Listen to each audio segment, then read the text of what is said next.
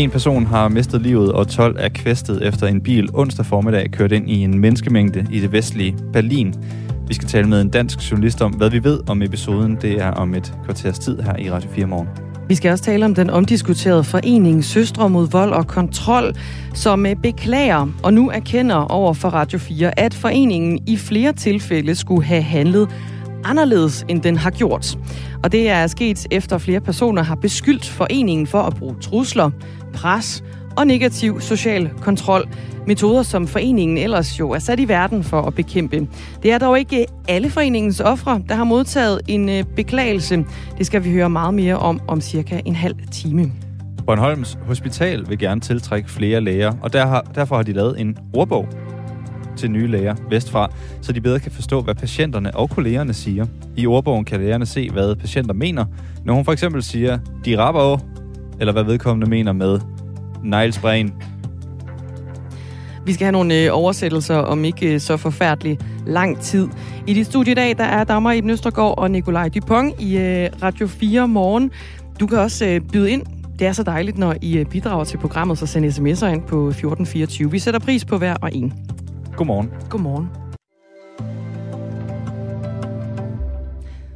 Omkring 800.000 danskere er stadig ikke skiftet til Mit ID, det nye digitale login til eksempelvis netbank og e-boks. Det skyldes ifølge sine Yndiaen, som er lektor på IT-universitetet, at mange synes, det er besværligt. Vi har en holdning til, at alle skal være med, og alle kan være med på et eller andet tidspunkt. Og det, den, den logik skal man ligesom væk fra, for det kommer ikke til at ske. Der vil altid være nogen, der ikke kan være med. Så man er nødt til at tænke i nogle andre løsninger. Og så derudover, så jeg ved ikke, om man kan sige, at man ikke har lært noget, men, men man introducerer en meget stor ændring på meget kort tid. Og måske har man været lidt for ambitiøs. Måske har man været lidt for øh, ambitiøs, og alligevel så kommer der jo så nu en øh, mulighed for at gøre det lettere for danskerne at installere Mit ID. Fremover så øh, kan man nemlig i sin egen Mit ID-app scanne andres pas. Og på den måde, så kan pårørende hjælpe andre med at få det installeret. Indtil nu, der har det ellers krævet, at man havde en telefon, der kan scanne ens pas, ellers så skulle man en tur på borgerservice. Så nu er der altså løsninger undervejs. Adam Lebæk er vicedirektør i Digitaliseringsstyrelsen. Godmorgen. Godmorgen. Hvem er det, I gerne vil ramme med den her øh, nye løsning, hvor andre kan scanne pårørendes pas? 4 millioner danskere har allerede fået MitID, men der mangler de sidste. Øh, og en af de ting, der har været meget efterspurgt, det er muligheden for at hjælpe sine pårørende. Rigtig mange får hjælp med øh, digitale løsninger, og det giver vi mulighed for nu. Og, og hvem er det sådan mere konkret, I gerne vil ramme med den her nye løsning? De fleste, der bruger netbank, øh, de har fået MitID i dag. Men der mangler nogen, og der er nogen, der kan have svært ved at få MitID. Så dem vil vi gerne hjælpe. Og det kan for eksempel være, hvis man, øh, hvis man har et pas, og dermed kan slippe på en tur på borgerservice, og man har en pårørende eller en anden, man stoler rigtig godt på, som kan hjælpe en. Og der kan vi på en sikker måde nu give mulighed for i MitID-appen, at man kan hjælpe en pårørende til at komme, komme på. Hvem, hvem er de nogen? Jamen det kan for eksempel kan man sige, være en, en ældre forælder, der har lidt øh, svært ved det, øh, og, som, øh, og, og som måske øh, ved det, og gerne vil, vil klare det hjemmefra. Der kan ved det, deres øh, søn eller datter øh, komme med deres egen telefon, ved det, og, og så kan de hjælpe dem igennem processen. Og så kan man faktisk godt bruge MitID på en gammel telefon. Man skal bare igennem den passcanning, det, som, som kan være lidt svært for mange. Og det, kan, det er det, man kan hjælpe med som pårørende nu. Og så sparer man en tur på borgerservice. Hvorfor er det nødvendigt at, at begå de her øh, krumspringer ekstra løsninger for at få, øh, få alle med på, øh, på MitID? Vi skal huske på, at det, det handler om at beskytte os alle så godt muligt mod identitetsteori. Det er en stor udfordring at blive udsat for, og derfor skal sikkerheden være helt i top. Og det kræver altså blandt andet, at man gør det, man kalder identitetssikrer. Man kan simpelthen vise, hvem man er, vise sit øh, ansigt, og der nogen skal tjekke, jamen det er den rigtige person, der får det. Og det kan man gøre ved at møde op på borgerservice, men vi giver også en mulighed for, at man kan bruge øh, sit pas øh, hjemmefra, for dermed kan man lave den ekstra sikring, der gør, at vi er helt sikre på, at det er de rigtige, der får mit idé. Hvis du altså vil handle på nettet eller øh, logge på netbank, så skal det fremover ske med mit ID i stedet for nem ID. Og øh, som Adam Libæk rigtig nok siger her, så er der cirka 4 millioner danskere, som øh, indtil videre er, er skiftet til mit ID. Men det har altså ikke været helt nemt at få alle til at skifte over. Derfor så er fristen for, hvornår man skal være skiftet til mit ID, også blevet udsat til den 31. oktober i år. Øh, Adam Libæk, mener du, at I fra start har været gode nok til at få danskerne til at skifte til mit ID? Vi har prøvet at give en, en, en lang overgangsperiode, men der er ingen tvivl om, at der har været udfordringer, særligt i borgerservice, hvor der har været lange ventetider. Det er et kan man sige, dilemma. Det, vi er jo nødt til at skifte over, fordi vi skal have en sikrere løsning, der beskytter danskerne bedre, øh, men vi vil også give god tid. Og, øh, og, hvis det tager for lang tid, jamen, så kan det også være svært, så har man glemt sin MitID-kode, når man først for alvor kommer i gang med det. Så vi har prøvet at lave en, en, en god periode til at, at skifte over, men vi, vi har forlænget den, så der er mulighed for at komme igennem borgerservice, hvis man har behov for det. Så øh, med den her løsning, så er det vel også et, et øh, signal om, at I ikke har været øh, dygtige nok til at få danskerne til at skifte til mit ID på en, øh, på en nem og gnidningsfri måde? over, overgangen er faktisk gået på langt øh, strakt efter planen. Det, der har været den store udfordring, det har været, at der er kommet kan man sige, hvad det, for mange ned i borgerservice i en, en kort periode, og det har ført til store forlængelser af ventetider. Og det har været et, øh, et problem, som vi har arbejdet rigtig meget sammen med kommunerne om at få løst. Vi kan se, at, kan man sige, det, at øh, vi nu er ved at få afviklet den pukkel, det, der, der er i borgerservice, så vi forventer, at kan man sige, de sidste får god mulighed for i løbet af starten af efteråret at komme over i god orden. Morten Jejlholt, han er lektor på øh, IT-universitetet og ekspert i udfordringer ved det digitale samfund. Og han er skeptisk over for, om øh, det her nye værktøj reelt set gør flere danskere i stand til at bruge den digitale løsning. Det er noget, han fortæller til Avisen Danmark. Pårørende hjælper allerede i stor stil, og man har nok undervurderet, hvor ydmygende det er at sige højt, at man ikke kan finde ud af det her, og hvor mange der vil gå langt. Og der er mange, der vil gå langt for at spørge andre, og ikke lægge systemet til last. Hvordan kan I være sikre på, at I rammer den, den rigtige gruppe borgere med det nye værktøj her?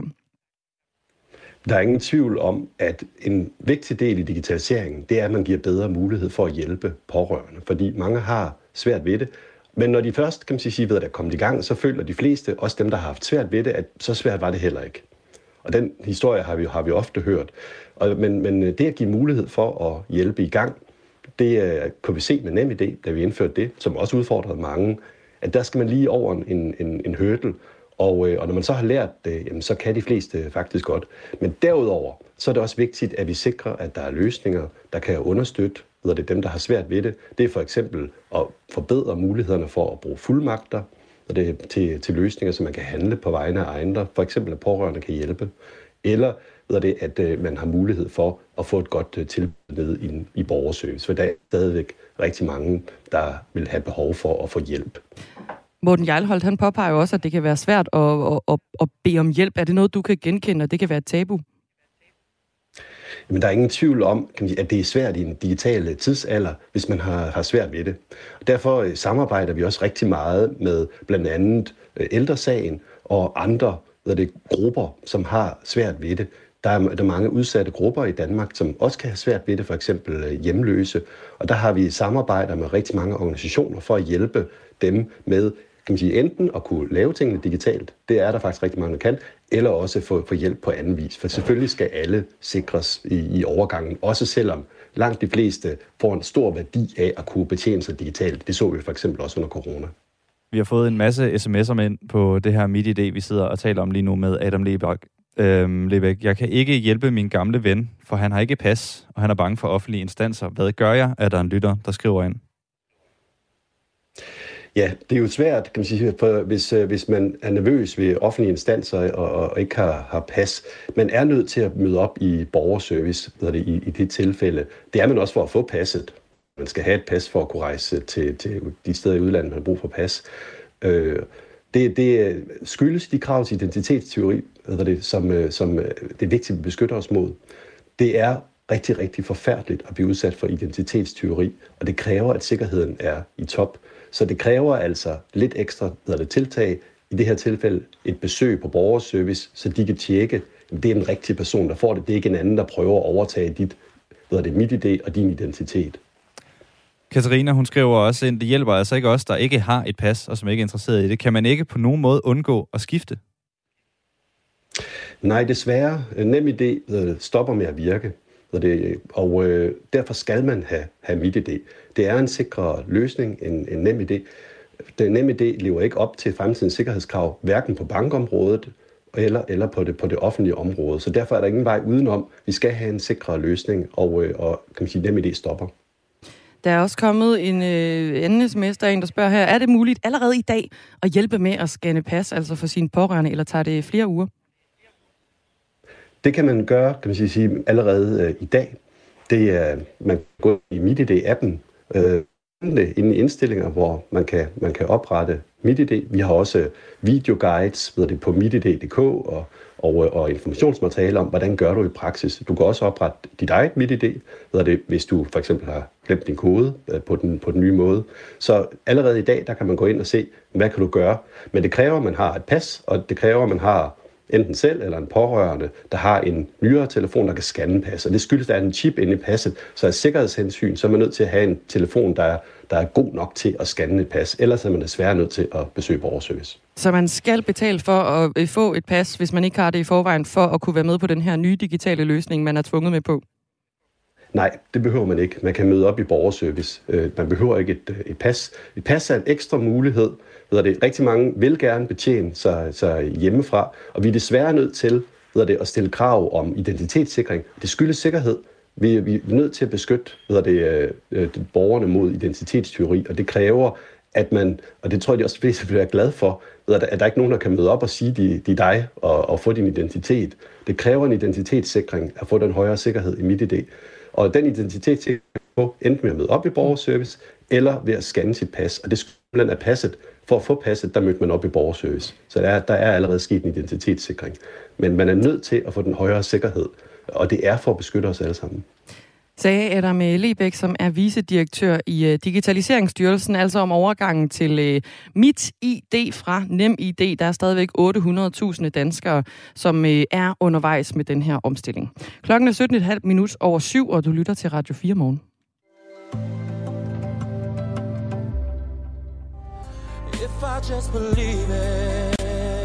Kender du den her? Ja, det gør jeg godt. I believe I can fly. I believe I can touch the sky. Ja. Det er R&B-sangeren R. Kelly. Og det kan godt være, at han, øh, han tror på, at han kan flyve. Det kan han ikke meget længere, eller så kan han i hvert fald flyve øh, en vej, fordi det er i fængsel. Flyv en vej direkte i fængsel.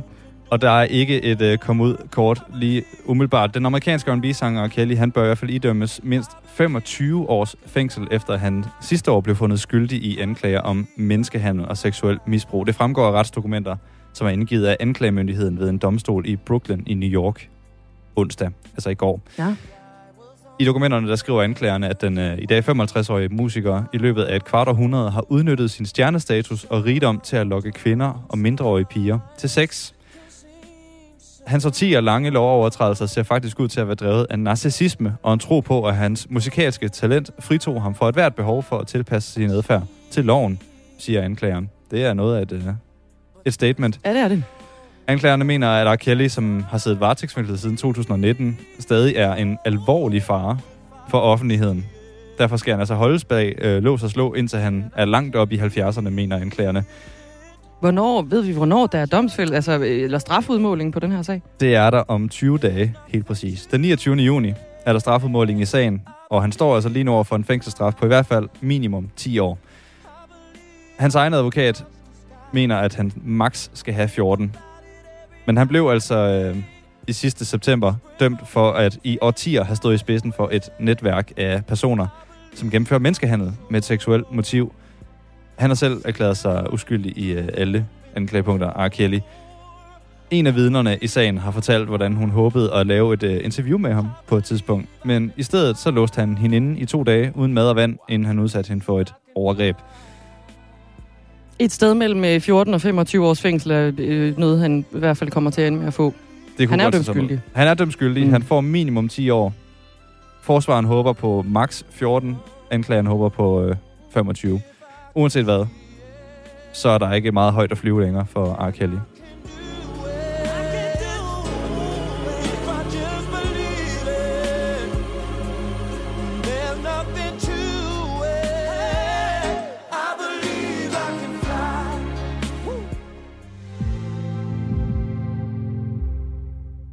Vi skal til Berlin, hvor der desværre i går skete noget øh, tragisk. En person har mistet livet, og 12 er kvæstet efter en bil onsdag formiddag kørt ind i en menneskemængde i det vestlige Berlin. Sammenstødet skete i krydset mellem Rankestrasse og den populære shoppinggade Tautzniestrasse tæt på Kurfürstensdamm i den sydvestlige del af Berlin. Ifølge politiet nåede Berlin, bilen at køre 200 meter, inden den ramte butiksvinduet, og øjenvidner fortæller ifølge den tyske tv-station ZDF, at bilen kørte omkring 150 km i timen. Bilens chauffør var på vej væk fra gerningsstedet, men blev tilbageholdt af forbipasserende passerende, indtil politiet kunne anholde ham, skriver Berlins politi på Twitter. Der er ifølge politiet tale om en tysk-armensk mand på 29 år, som er bosat i byen. Han bliver lige nu afhørt af politiet, og det er fortsat uvist, om der er tale om et uheld, eller om påkørslen skete overlagt. Godmorgen, Mathias Sonne, journalist og Tysklands korrespondent for information og bosat i Berlin. Godmorgen. Godmorgen. Udover det, vi lige uh, sagde her indledningsvis, uh, hvad, hvad ved vi så egentlig uh, her næsten 24 timer efter ulykken? Jamen, vi, vi ved faktisk relativt lidt. Uh, vi ved, at det i hvert fald ikke var et uheld. Uh, altså i den forstand, at han... Uh, øh, om end i en meget, meget opbragt øh, psykisk tilstand, øh, faktisk har gjort det her med, med overlæg. Altså, det er ikke noget, der bare er, er sket, så at sige. Øh, men vi ved også, at han... Øh, at, at han har en baggrund, som altså, han er kendt af politiet, øh, og vi ved, at han, han har været ja, altså, stærkt psykisk uligevægtig i, i, øh, i længere tid. Hvordan, hvordan ved vi de her ting? Jamen, det, det ved vi jo, fordi at politiet har kendt ham øh, på forhånd. Men til gengæld ved vi også, at det er blevet dementeret, at han har øh, øh skrevet, han skulle have skrevet en, en, en eller anden skrivelse, altså en, øh, en eller anden form for bekendelse, som han øh, skulle have lagt i sin bil på forhånd, hed det i går ifølge medieberetninger, øh, og det er altså dementeret. Så øh, det virker ikke til, at, der er sådan, at, at det er et planlagt øh, angreb på den måde. Øh, men altså formentlig nærmere en, øh, en, øh, ja, en, en spontan amok-lauf, som man, øh, som man siger på tysk. Altså han simpelthen er gået amok og brugt sin bil som, øh, som våben i de her, øh, altså imod de her menneskemængder. Det her, du siger med, at vi ved, at det har været øh, med overlæg, at den her tysk-armenske mand har gjort det. Er det noget, politiet har været ude at sige, eller hvor ved vi det fra? Ja, de har været ude og sige, at det sker ikke tilfældigt, at man giver gas så mange gange, og selvfølgelig heller ikke, at man kører med, som det hedder, op. Det er heller ikke bekræftet, at, at det er op til 150 km i timen, men med ekstrem stor fart øh, ned igennem en så befærdet gade, øh, og øh, hele to gange øh, øh, kører hen over, øh, over fortorvet. Ved vi noget øh, om den her tysk-armenske mand på 29 år? Nej, ikke rigtigt endnu, øh, og derfor vil jeg heller ikke øh, komme med nogen som helst øh, spekulationer, altså andet end det som sagt hedder, at han er tidligere kendt af politiet. Ifølge Berliner Zeitung er den dræbte kvinde en 51-årig lærer fra Hessen, der sammen med en anden lærer og 24 skoleelever i 15-16 års alderen var på ekskursion i hovedstaden og befandt sig på fortorvet foran en Levi's butik. Adskillige fra den her gruppe er blandt de kvæstede. I 2016 skete der noget lignende, ikke mange meter fra, hvor påkørslen foregik onsdag. Det var under et julemarked, hvor en radikal islamist påkørte og dræbte 12 mennesker på Breitscheidplatz ved Gedächtniskirche. Hvad har reaktionerne været i Berlin oven på den her episode i går? Ja, de, de har jo selvfølgelig været øh, med det samme, at der er draget paralleller til, øh, til 2016 og, og til det her øh, forfærdelige angreb, som, som jo også øh, øh kostede øh, både 12 menneskeliv og en lang, lang række, altså over 50 øh, mennesker, der blev øh, til dels alvorligt kvæstet og såret. Og, og dengang var det jo et, det var et kæmpe chok for, øh, for Berlin selvfølgelig, øh, og også et, kan man sige, meget altså sådan symbolladet angreb på et julemarked, på en, på en fredelig fest, og på et sted, som også er symbolisk, øh, øh fordi der står den her Gedächtniskirche øh, som symbol fra 2. verdenskrig, øh, og, og og de minder, de blev selvfølgelig vækket til live i går, øh, og derfor var der også straks meget, meget stor bevågenhed øh, på, på det her, og øh, både øh, overborgmesteren øh, Franziska Giffey og øh, kansler Olaf Scholz osv. har været ude og, og kondolere. Øh, så der har været, der har været stor øh, bevågenhed på det øh, allerede fra, fra da det skete i går ved, ved halv 11 tiden. Og hvad skal der så ske nu? Altså, manden bliver afhørt af politiet, og, og hvad kommer der så til at, at, at ske de næste stykke tid? Ja, nu må de jo finde ud af, hvad, hvad, hvad baggrund og øh, motiv kan have været, og øh, ja, der, der ved jeg ikke mere, end, øh, end hvad, hvad medierne ved. Altså, at, at det selvfølgelig skal undersøges til punkt og prikke, både hvad der er foregået, men også hvad han kan have haft af, af mulige motiver. Øh, men altså, det, det, der bliver spekuleret nu, men det er, der er ingen, der ved, øh, hvor, hvor det her lander. Du ved om nogen, hvordan øh, stemningen er i, øh, i øh, Tyskland og i Berlin, som jo, som vi snakker om her, har oplevet noget lignende med de her, øh, nu kalder jeg det angreb, i hvert fald øh, forfærdelige episoder med, med folk, der kommer til skade og, og dør. Hvordan er øh, folkestemningen i Berlin omkring de her øh, forfærdelige episoder, som, som byen oplever gentagende gange?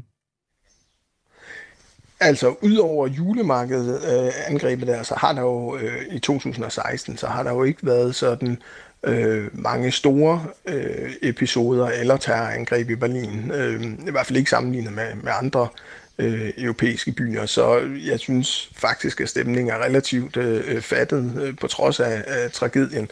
Øh, og, og det forventer jeg også, at øh, altså jeg forventer ikke, at det her vil sådan udløse en ny bølge af usikkerhed. Øh, tværtimod, så, så tror jeg, at der er mange, der ser det også som et tegn om, at det bare er ekstremt svært at, øh, at samle de her potentielle gerningsmænd op på forhånd. Det er svært at sikre øh, byen, det har man jo gjort omkring Breitscheidplatz, øh, har, har prøvet på at øh, altså sikre selve pladsen mere, og nu sker der så et, øh, et, et øh, ja, kan vi sige, en eller anden form for angreb så tæt på.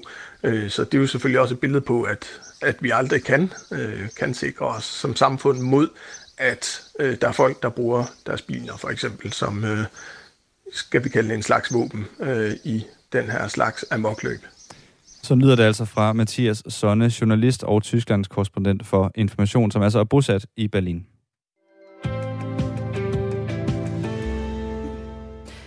Intet Hillerød uden en hækkerup. Det er i hvert fald øh, til synlædende mantraet i den socialdemokratiske gruppe i kommunen. Nick Hækkerups datter, Fie Hækkerup, hun er nemlig blevet valgt som Hillerød-kredsens kredsens nye folketingskandidat, skriver Ekstrabladet. Og hun overtager jo pladsen fra øh, far Nick. Den 1. maj, der droppede han jo posten som justitsminister og folketingsmedlem, for i stedet for at blive øh, direktør i Bryggeriforeningen. Øhm, hun siger til, til Ekstrabladet, jeg synes, det er helt vildt stort. Jeg er virkelig stolt over, at min hjemby har vist mig den tillid, at jeg vil være god til at repræsentere dem. Det betyder simpelthen så meget. Og det forstår man jo godt, fordi der er en øh, lang tradition også for, at øh, Hækkerup på en eller anden måde indfinder sig i øh, dansk politik og i Folketinget. Bliver Fie Hækkerup valgt ind, så øh, bliver hun den næste i det, der øh, jo kan betegnes nærmest som et Hækkerup-dynasti. I mere end 80 af de seneste 100 år, der har et øh, medlem af Hækkerup-familien jo bestredet den plads i det danske folketing. Øh, og det er også noget Ekstrabladet tidligere har beskrevet. Og nu der er jo måske en ny undervejs. Vi ved det selvfølgelig ikke endnu, om hun rent faktisk ender i, øh, i Folketinget. Det vil tiden vise, men der skal i hvert fald udskrives et øh, valg jo på et eller andet tidspunkt inden for det næste år. Så der må vi se, hvordan, øh, i hvilken retning det kommer til at rykke. Det er altså en social arv, der er til at tage at føle på. Ja, det er det godt nok absolut. Om der så er Hækkerup i øh, Folketinget de næste 80 år også, det må vi jo så vente og se. Hun siger også til Ekstrabladet, selvfølgelig smitter det positivt af på mig, altså hele den her bagkataloget af folketingskandidater, der har været i den hækkerupske familie. Men det, der ligger foran mig nu, er, at jeg vil være min egen, i min egen ret og vise, hvem jeg er, og jeg er noget ud over mit efternavn. Det bliver... Um. Det med at blive sin egen hækkerup er noget, jeg skal til at bevise, at jeg kan leve op til. Vi ser. Vi ser. Hun er i hvert fald sin egen hækkerup. Fie hækkerup. Lige om lidt er der et uh, nyhedsoverblik med Thomas Sand, og på den anden side af det, så skal vi tale om foreningen Søstre mod vold og kontrol, som, uh, som vi har fulgt i, uh, eller Radio 4 undersøger, har fulgt i en uh, længere periode. Og den har omdiskuteret forening Søstre mod vold og kontrol beklager og erkender nu over for Radio 4, at foreningen i flere tilfælde har handlet anderledes, eller skulle have handlet anderledes, end den har gjort. Lige om lidt, så skal vi tale videre om, hvad det hele går ud på, og hvordan der er blevet handlet, og hvordan det har skulle været anderledes. Men først er der altså et nyhedsoverblik med Thomas Sand. Klokken er lige nu halv otte.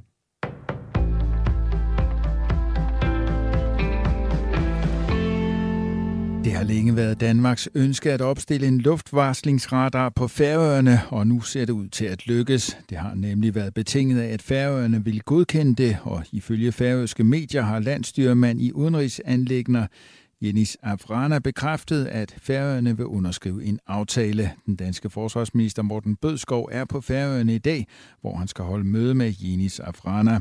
Her er det målet, at aftalen bliver underskrevet, fortæller han. Målet er, at vi nu underskriver en aftale, der betyder, at vi i kongeriget styrker en overvågning af det høje nord, og dermed tager et større ansvar for det samlede overvågningsbillede af området, siger Morten Bødskov. Der har tidligere været et radaranlæg på Færøerne, men det blev nedlagt i 2007. Det betyder, at der siden har været et hul i overvågning af luftrummet over øgruppen. Der er mange problemer i børne- og ungdomspsykiatrien, hvor det står kritisk til. Det viser en ny undersøgelse fra Lægeforeningen, der melder om utilstrækkelig behandling, forværret vilkår og for få sengepladser. Susanne Dikemar fortæller. 90 procent af lægerne på landets børne- og ungdomspsykiatriske afdelinger, som har svaret på en ny rundspørge fra Lægeforeningen, er enige eller meget enige i, at en stor del af deres patienter med psykiske lidelser ville have haft et mindre alvorligt sygdomsforløb, hvis det havde været muligt at begynde behandlingen tidligere. Og 78 procent af dem mener, at vilkårene er blevet forværret eller væsentligt forværret i løbet af de seneste to år. Og så mangler der også sengepladser. Det skriver Dagbladet Information. Lægeforeningens formand Camilla Ratke er rystet over tallene. Jeg synes, det er en grundlæggende falliterklæring for et velfærdssamfund som vores, at vi ikke kan tage hånd om de børn og unge, der har det sværest, siger hun til Information. I Børne- og Ungdomspsykiatrisk Selskab siger forperson Nina Theis Jøring. Tallene undrer mig desværre ikke, det står så galt til. Der er udbredt frustration over, at vi bruger det meste af vores knappe tid på at udrede og diagnostisere, og næsten ingen tid har til at behandle. Og den frustration er kun vokset de seneste år, siger hun til Information. Og resultaterne er en del af en større undersøgelse, som Lægeforeningen har lavet blandt sine medlemmer. Løbsdirektøren for Tour de France og en vicepræsident fra EU-kommissionen er blandt gæsterne, når Københavns Kommune har inviteret til et cykeltopmøde den 30. juni. Her skal parterne dele erfaringer og idéer, der skal fremme cyklisme og med danske og københavnske briller, særligt hos de unge. Det fortæller verden overborgmester Sofie Hestop Andersen. Noget af det, som øh, vi selvfølgelig ser på i København, det er, hvordan kan vi også sikre, at næste generation af cyklister, altså børnene og de unge, de tør kaste sig ud på vejene. Fordi vi ser desværre ikke bare i København, men i Danmark en lignende tendens til, at flere og flere unge er mere interesserede i at eje en bil, end at, end at hoppe op på cyklen. Og så er der selvfølgelig også mange, der, der går. Øhm, og det er noget af det, vi gerne vil øh, prøve at se, hvordan kan vi øh, sikre os, at vi også i fremtiden har altså den her førerposition inden på cykling, fordi det både er sundt og fordi det mindsker trængsel og gør det lettere at spare CO2. Teknik- og miljøborgmester Line Barfod håber, at udtalelsen i sidste ende vil indeholde nogle målsætninger, som deltagerne kan holdes op på. Jeg håber, øh, at vi får udvekslet en masse god inspiration mellem de mange deltagere. Øh, og så håber jeg også, at øh, vi når frem til enighed om at sætte nogle ambitiøse mål for cyklingens fremtid, både i København og i de mange andre byer, der deltager. Regeringen deltager også i form af transportminister Trine Bremsen. Planen er, at parterne skal komme frem til en udtalelse med konkrete anbefalinger til, hvordan cyklismen i Danmark kan styrkes de kommende år. Dagen i dag byder på skydevejr med spredt regn og byer. Om eftermiddagen mulighed for lidt sol i de østlige egne. Vi får temperaturer op mellem 15 og 20 grader, varmest mod sydøst. Ved kysterne stedvis lidt køligere.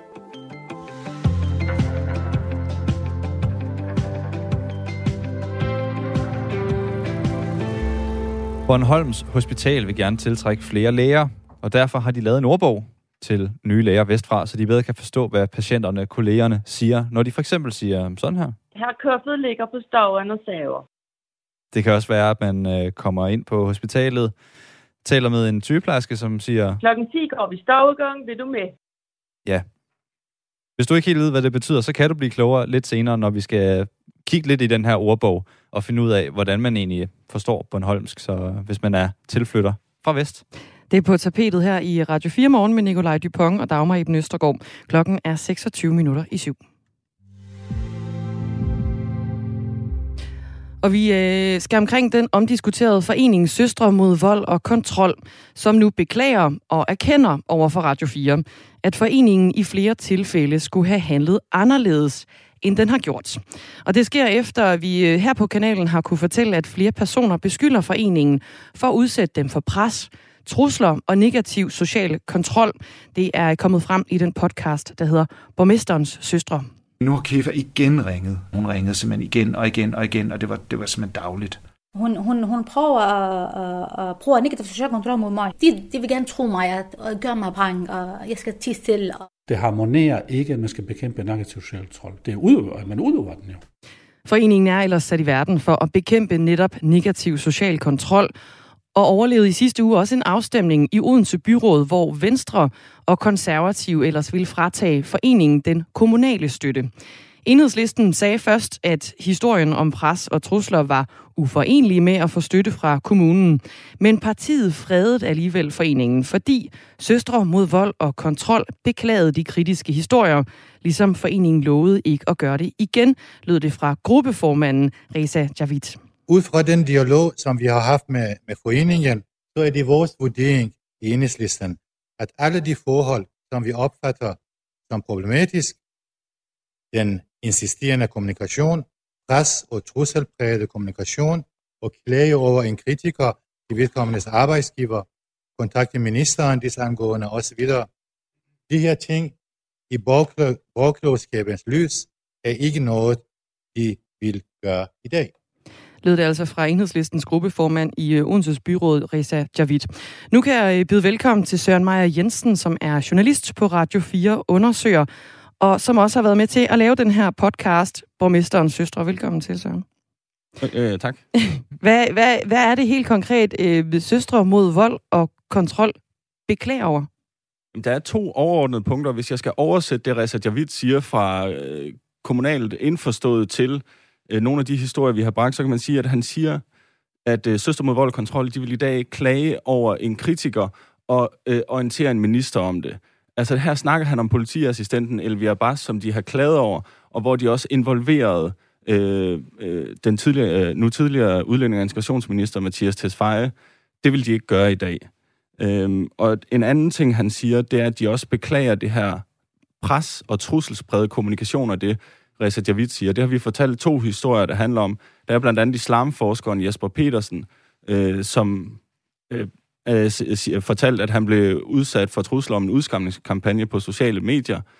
Øh, og så er der også øh, det tidligere medlem Heba Dirawi, som beskylder øh, Søster mod vold og kontrols frivillige chef Kef Aboras for at have forsøgt at presse og true hende til at slette et øh, kritisk Facebook-opslag om foreningen. Søster mod vold og kontrols direktør Maja Løvstrup afviser at stille op i et interview, men skriver i et skriftligt svar. Vi har et arbejde, hvor vi investerer mere end blot vores faglighed, og hvor det er en stærk drivkraft for os at gøre en forskel for kvinderne. Men vi skal stadig agere professionelt. Vi er bevidste om, at det er noget, der kræver kontinuerlig opmærksomhed, og at det ikke nødvendigvis er noget, vi kan klare med kollegial supervision alene. Vi har i kølvandet på den uvildige advokatundersøgelse og den kritik, der kommer frem nu her, valgt at gå endnu mere systematisk til værks med udarbejdelsen af et adfærds, adfærdskodex. Det skal definere nogle klare retningslinjer for vores interne og eksterne kommunikation. Det kan fx være principper om, at vigtige beslutninger og handlinger i samarbejdsrelationer ikke træffes alene, eller at man altid inddrager den øverste ledelse, når man føler afmagt, uretfærdighed og frustration, og dermed mindsker risikoen for at handle i affekt. Men Søren Maja Jensen, de her personer, øhm, de har fået en undskyldning. Har de fået en undskyldning fra Søster mod vold og kontrol? Så Jesper Petersen har fået et opkald fra Søster mod vold og kontrol, hvor at de har beklaget, at han har følt sig truet.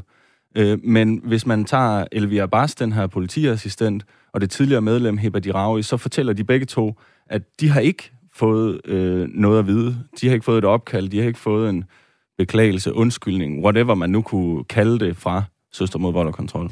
Så foreningen beklager og erkender, men bare ikke over for de mennesker, de egentlig burde beklage og bekende overfor? Man kan i hvert fald sige, at øh, Elvira Bas og Heba Dirawi, de har ikke modtaget nogen beklagelse eller undskyldning fra foreningen. Jesper Petersen har, og så skulle de jo angiveligt have beklaget over for Reza Javid fra enhedslisten. Så de har altså beklaget over for politikerne i Odense Byråd, men ikke over for Heba Dirawi og Elvia Abbas. Og netop øh, Heba Diravi, som du henviser til her, vi skal lige omkring øh, hendes sag. Øhm, hun har følt sig øh, udsat for negativ social kontrol og trusler om øh, politianmeldelser fra Søstre mod Vold og Kontrols øh, frivillige chef, der hedder Kefa Abu Ras efter øh, Heba Diravi, hun meldte sig ud af foreningen og skrev et kritisk opslag om foreningen øh, på Facebook. Efterfølgende så ringede og skrev foreningens Kefa Aboras igen og igen til det tidligere medlem, og ifølge Heba Diravi, så var det for at få hende til at slette det kritiske Facebook-opslag. Beskederne er øh, gennemgået af advokatfirmaet Horten i forbindelse med en undersøgelse af en række påstande om, at Søstre mod vold og kontrol for eksempel lagde pres på tidligere medlemmer. Konklusionen den var her, at øh, påstandene om trusler og pres fra foreningen ikke havde fundet sted i en grad, der var lovstridig. Søstre mod øh, vold og kontrol, og de, de ville ikke udtale sig om, øh, om den her sag, men det vil øh, Heba Diravi til gengæld. Hva, hvad siger hun til, at foreningen beklager, men ikke over for hende? Jamen, hun undrer sig over, at de beklager over for for eksempel Reza Javid, øh, når at hun ikke har fået øh, noget opkald, en besked eller noget som helst fra foreningen. Så det undrer hun sig over, men vi, jeg har også uh, talt med hende, så vi kan lige høre, hvad hun selv siger her. Det er mig, altså de andre, der skal have øh, altså, undskyldning. Fordi i starten, de vil ikke anerkende deres fejl, men på grund af snak, at det trækker øh, støtte fra dem, så vil de gerne undskylde. Men til hvem? Det riser. Altså, det skal det ikke gøre. Det skal gøre for os. Nu har Søstre mod øh, vold og kontrol øh, beklaget over for øh, blandt andre et, et medlem af enhedslisten i Odense Byråd. Øh, men i forhold til Hebe Diravis sag, hvad er det så, de beklager over for helt konkret? Jamen, altså det er faktisk lidt svært øh, for os at få afklaret, fordi Søster mod vold og kontrol skriver, jamen vi kan ikke gå ind i Heba Diravis sag, fordi hun er et tidligere medlem, hun har en tavshedspligt, og den har vi ingen interesse i at bryde. Jeg har spurgt øh, Heba Dirawi, hvad hun siger til det.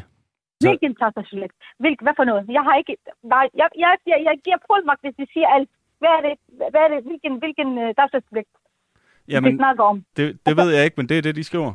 Jamen, det, det er fordi, de, vil, de, de gider ikke at svare på, på spørgsmål. Det er derfor ikke, det, de rager ikke tavshedspligt eller, eller noget som helst. Det må gerne fortælle alt om mig, hvis, hvis, hvis, ja. hvis vi får et svar, en rigtig svar. Ja, så hvis jeg bare lige hurtigt må tage den der ned, inden vi tager næste spørgsmål. Ja, så, altså, Søster mod vold og kontrol kan jo faktisk godt fortælle os, jamen, hvad er det, I beklager i forhold til den her sag. Så hvis der er nogen af dem, der lytter med, så hey, ring til os her med en, øh, en opfordring. Og, og Heba Diravi, hun lyder jo også øh, rimelig, rimelig oprevet i de her klip, du har taget med, hvor du altså har talt med hende, øh, Søren Meier, journalist på Radio 4, undersøger, og også øh, journalist bag den her podcast, som øh, udruller hele historien om søstre mod vold og kontrol. Men hvad skal der til for at stille, stille hende tilfreds nu? Jamen, hun vil gerne have en offentlig undskyldning, fordi hendes sag og hele den palaver, der var omkring det, jeg vil ikke stå og forklare det hele, der kan man gå ind og høre første episode af Borgmesterens Søster. Men det, hele sagen er offentligt kendt, alle palaverne omkring det er offentligt kendt, så hun vil også have en offentlig undskyldning. Men lad os lige høre, hvad hun siger. Når man begår en fejl, så skal man sige undskyld. Og så fordi alt det skete offentligt, og jeg blev også udstillet offentligt, så skal det også undskyld offentligt. Hvis hun øh, øh, ringer til mig og siger undskyld, altså ingen der ved det, og ingen der anerkender, altså det, altså det har begået en fejl. Men fordi jeg blev udstillet og troet, og alle ved det offentligt, så skal det også undskylde offentligt, og anerkende deres fejl offentligt. Søren Marie Jensen, du har interviewet politiassistent Elvira Abbas. Han vil også have en offentlig undskyldning for foreningen. Søster mod vold og kontrol klagede i november 2020 over Elvira Abbas til hans arbejdsgiver Fyns politi, men de involverede også forhåndværende udlænding og integrationsminister Mathias Tesfaye i klagen. Kort efter blev Elvira Abbas, øh, Abbas forflyttet fra sin stilling i Voldsmose nærpoliti. Elvira Abbas mener, at Søster mod vold og kontrols klage og involvering af Mathias Tesfaye har spillet en væsentlig rolle i, at han er blevet forflyttet – men Mathias Tesfaye afviser blankt at have blandet sig i hans forflyttelse. Foreningen skriver til Radio 4, at de i dag hverken vil indgive klager over enkeltpersoner eller involvere ministre i klagen, som det var tilfældet med politiassistent Elvira Abbas. Det vil foreningen ikke, blandt andet fordi det kan være med til at optrappe en konflikt. Men Elvira Abbas kan dog ikke bruge foreningens beklagelse og løfte om forbedring til noget som helst i dag, det siger han jeg betragter det ikke som beklagelse. For mig, for mig virker det som om, at de kommer med sådan en hel erkendelse, som, som, som handler om krisestyring, fordi foreningen er presset. Blandt andet fordi i Radio 4 har afdækket foreningsmetoder, hvor de har truet, afpresset og bagvæsket deres kritikker. Så det er en, det er en halvhjertet erkendelse, bare hvis jeg lige opsummerer. Ja, sådan, sådan opfatter jeg det, og jeg opfatter det som om, man kører i to spor i den her krisestyringens øjne. Altså internt over for politikere, så erkender man, at man har begået fejl og lægger sig flet på maven, men, men offentligt udvender man de her, de her undskyldninger og, og, og reducerer egentlig deres brug af bøllermetoder, afpresning og trusler som noget, som, som kritikerne bare har følt eller opfattet som.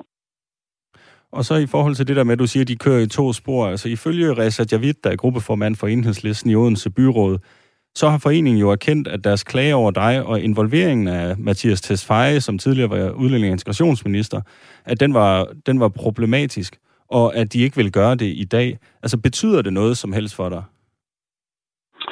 Egentlig ikke, fordi jeg kan konstatere, at den 24. november, da de mødtes med Mathias Tesfaye, og med udgangspunkt i den klage, som jeg sendte til Fyns politi, hvor de blandt andet anklager mig for, at, at jeg bringer deres foreningsmedlemmer i fare, og at få rettet i æresrelaterede forbrydelsesager og, og, og negativ social kontrol. i de tør ikke henvende sig til Fyns politi, fordi jeg var et nærmest et sikkerhedsrisiko.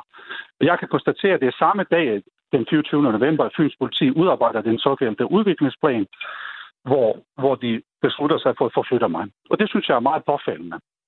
Men det kan vel også være en, en mærkelig tilfældighed?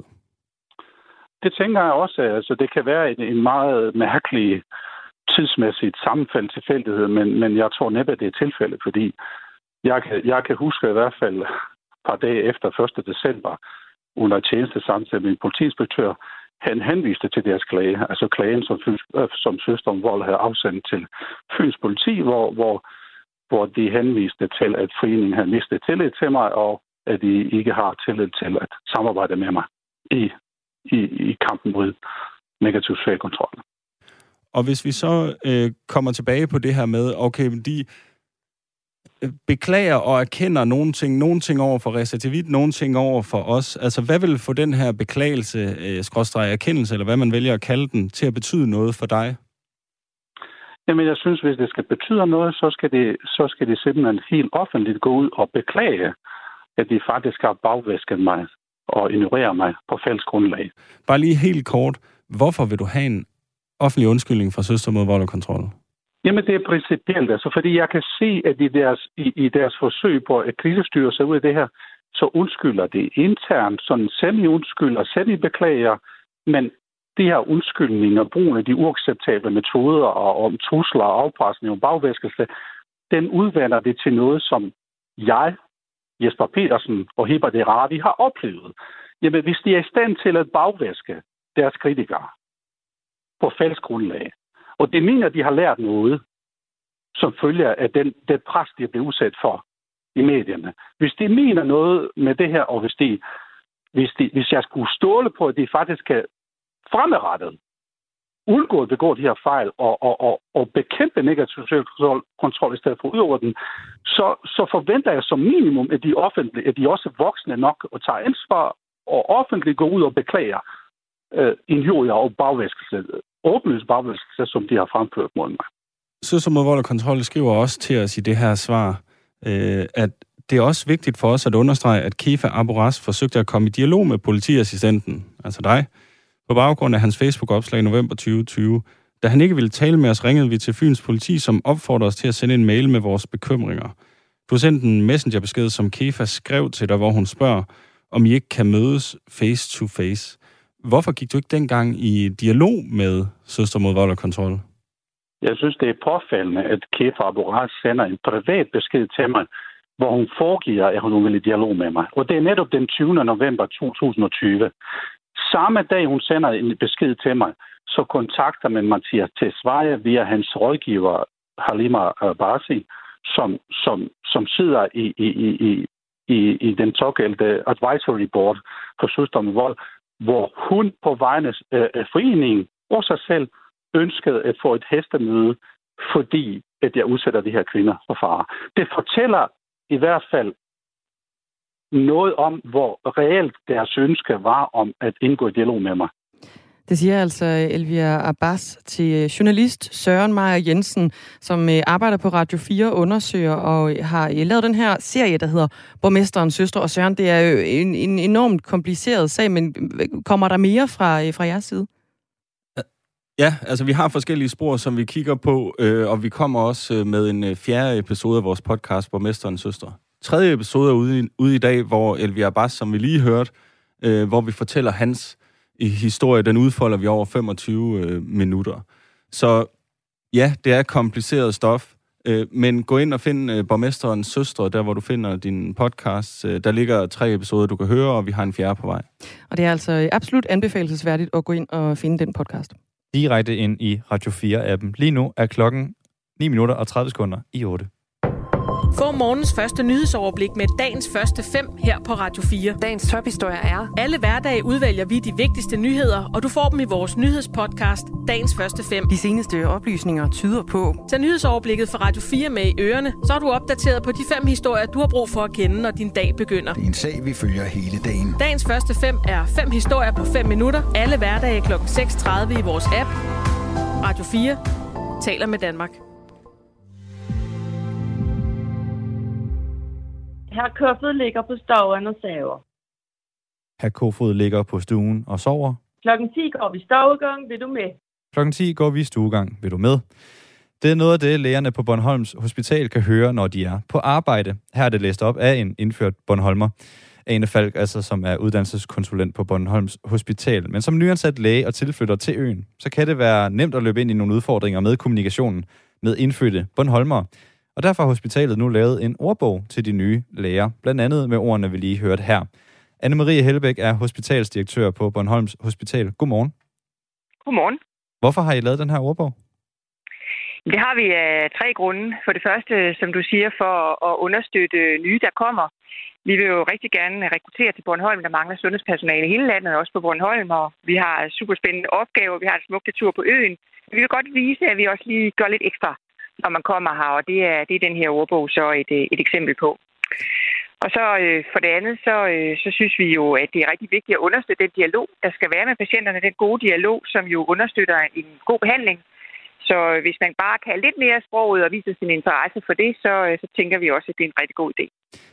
Det virker jo lidt til, at øh, det, det er lidt at lavet med et glimt i øjet, øh, men, men samtidig så er det jo også en, en reel ordbog. Altså er der et reelt problem øh, i, at lægerne ikke forstår, hvad patienterne og deres kolleger siger?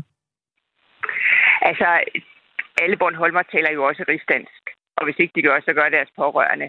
Så, øh, så vi skal nok få, øh, få, øh, få det at vide, vi skal bruge i samtalen, men det giver jo altid en bedre dialog, når man ligesom, øh, øh, kan man sige, bare taler frit sammen, og, øh, og, og det vil vi gerne understøtte med den her bog, at der i det mindste er øh, man sige, de almindelige ord, øh, som man kender, når man, øh, når man kommer som ny.